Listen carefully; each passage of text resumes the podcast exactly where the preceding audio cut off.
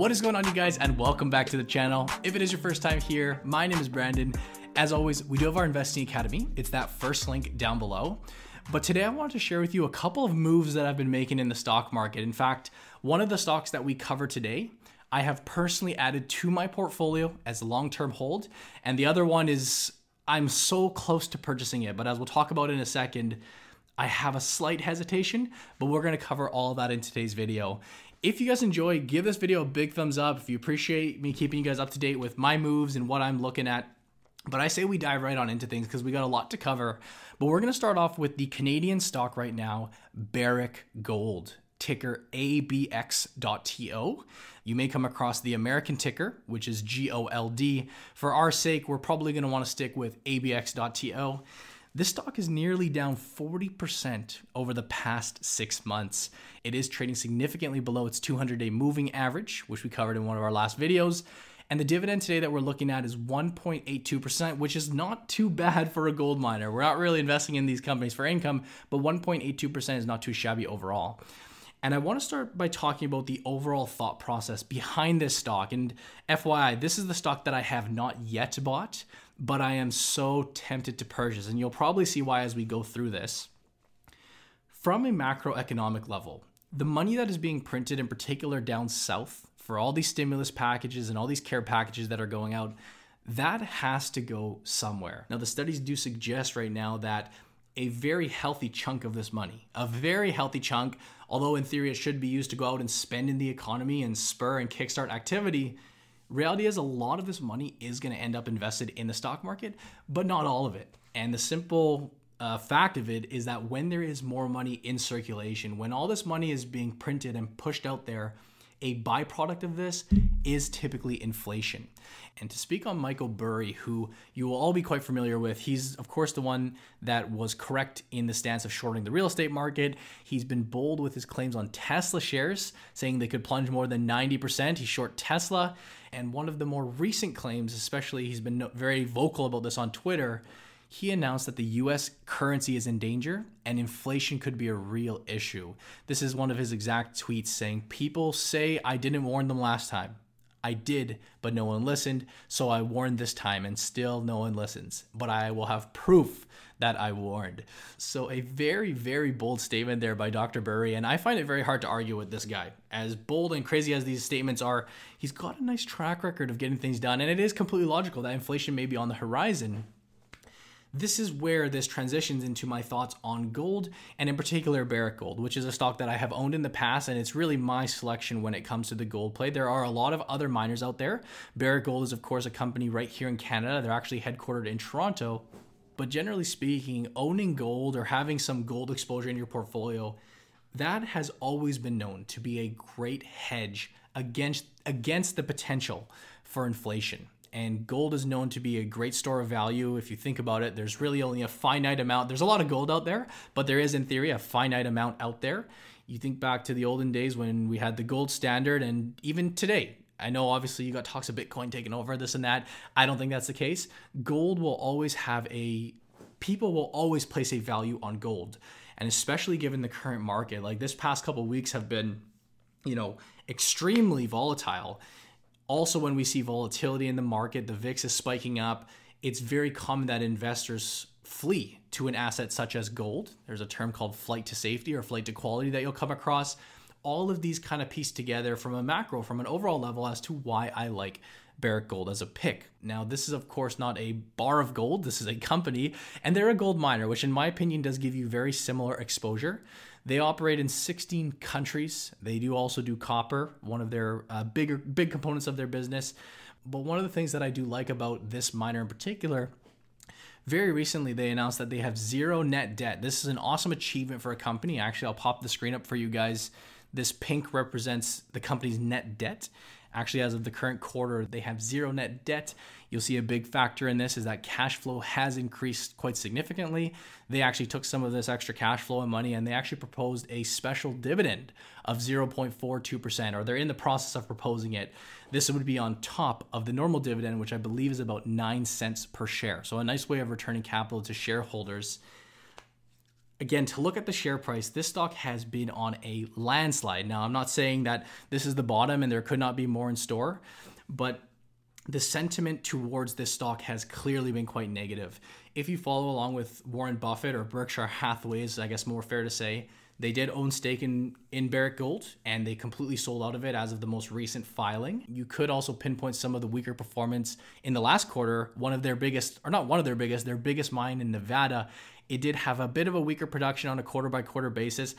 But I think that just overall, this is a little bit overblown. And I'll actually share with you guys my experience with Barrick Gold because I did, if you've been following the channel, I did own Barrick Gold for a little while I believe in 2020, it might have been 2019, but I think it was 2020. It performed extremely well. I sold out of my position, which ended up being phenomenal timing. That's um, looking back, it was really perfectly well played. And I bought at the time when inve- when the sentiment was so so negative. Gold was in a multi-decade low. This was dead. This was dead money. Why would you invest in a gold miner? we're getting that same sentiment again now that the stock has dropped 40%. And I like to see that because to me, I'm kind of drawing a comparable there. I wouldn't be surprised if this stock had another kickback, factoring in all the macroeconomic things we talked about. On a valuation level, this stock is trading at a very attractive PE of 14. I do think that this is just simply. Uh, a good chance to buy some Barrick gold if you're looking for the gold exposure. And that's one thing that I'd like to kind of finish off this segment with is of course when it comes to investing in a gold miner or the material sector in general, you do tend to get a lot of volatility and it's not for the faint of heart. For a lot of investors, myself included, I could go my entire investing career without investing in gold. I'd be perfectly fine. I've gone on record saying I'm not a huge fan, but the fact that I'm considering it at these levels I hope that kind of tells you a lot. And I'm going to be watching it over the next week. I haven't pulled the trigger just yet, but it could be a play that I think could pay off pretty, pretty well. If the price of gold does end up shooting up as well, that has a direct correlation to how well the company can pull in revenue. These companies, actually, FYI, are very profitable companies, these gold miners. Again, it comes with the volatility but gold I think could be a play for the long term in the portfolio right now. So the stock today, our first stock, the Canadian one, is Barrick Gold. Today trades for $25 under the ticker ABX. And again, you're getting a nice little dividend there, 1.82%. But let's move on to the second stock for this video. And this is one that I actually added to today prior to filming this video. It's the company Lockheed Martin, ticker LMT. Today, the dividend very strong, up above 3%, 3.08. Morningstar actually has a stock undervalued by about 21%. I've actually come across some estimates saying that the stock is even more undervalued than that. This was actually one of my top picks. I did a 2021 top pick video of stocks that I plan to buy throughout the year. And it's a good example to you guys, hopefully, that that doesn't mean you gotta go out and buy the stock right at the beginning of 2021. You wait for the opportunities, you wait till it feels right for you. And, you know, three months in, we're in March now here. I did add some Lockheed Martin, uh, not close to what I'd love my full position to be, maybe about a third, I'd say. Uh, a quarter to a third is what I have uh, currently in my in, in uh, the position but I really, really like this one. I have a lot of conviction, and uh, let's talk about why. I have already covered Lockheed Martin, I feel like quite recently, in terms of a business overview and what they do, so I'm not going to bore you guys with that, but feel free to dig it up. I'll see if I can post a video here for you guys in terms of kind of getting to know the company better. But this is, of course, the defense company, over in the states down south they make fighter jets a huge huge uh, partnership with the government and what i wanted to do with this video was actually look a little bit more at the metrics and the comparables because we can start by comparing it to raytheon which is another defense company which i've been quite uh, you know talkative about on the channel you'll note that raytheon has really picked up off their lows it's up over 25%, 27% over the past six months, whereas Lockheed Martin has not participated in that. It's down 11%. And I would expect at some point this company to essentially get connected back with uh, the sector and perform very similarly because at this point the valuations are getting too cheap to ignore. Here, highlighted in red, I have their price to earnings ratio. Let's say the company is trading at a multiple of 14 currently, ballpark. This is actually as low as we've seen it over the past six to seven years, significantly below the company's average. This is a stock that pays a phenomenal dividend. Again, we're looking at a 3% dividend, which I've been waiting to buy the stock for a long time. I haven't seen it up over 3% in a little while. They pay $10.40 per share, doing so while only paying out 40% of their forward earnings. So, this is a very, very healthy dividend, in my opinion. They've raised this dividend for about 20 years straight. Now, to recap some of the things I've talked about in previous videos, some of the reasons why I like this company as a long term play and as a core hold in a portfolio the business model, in my opinion, is extremely, extremely reliable. And there is a slight you could uh, argue for in that their largest customer does happen to be the US government or uh, the military. About 70% of their revenues are derived strictly from that one client. You could look at it. And depending on how you want to look at it or flip it, that's either a phenomenal thing because you have a very, very reliable client and customer who is always going to be putting money towards government spending.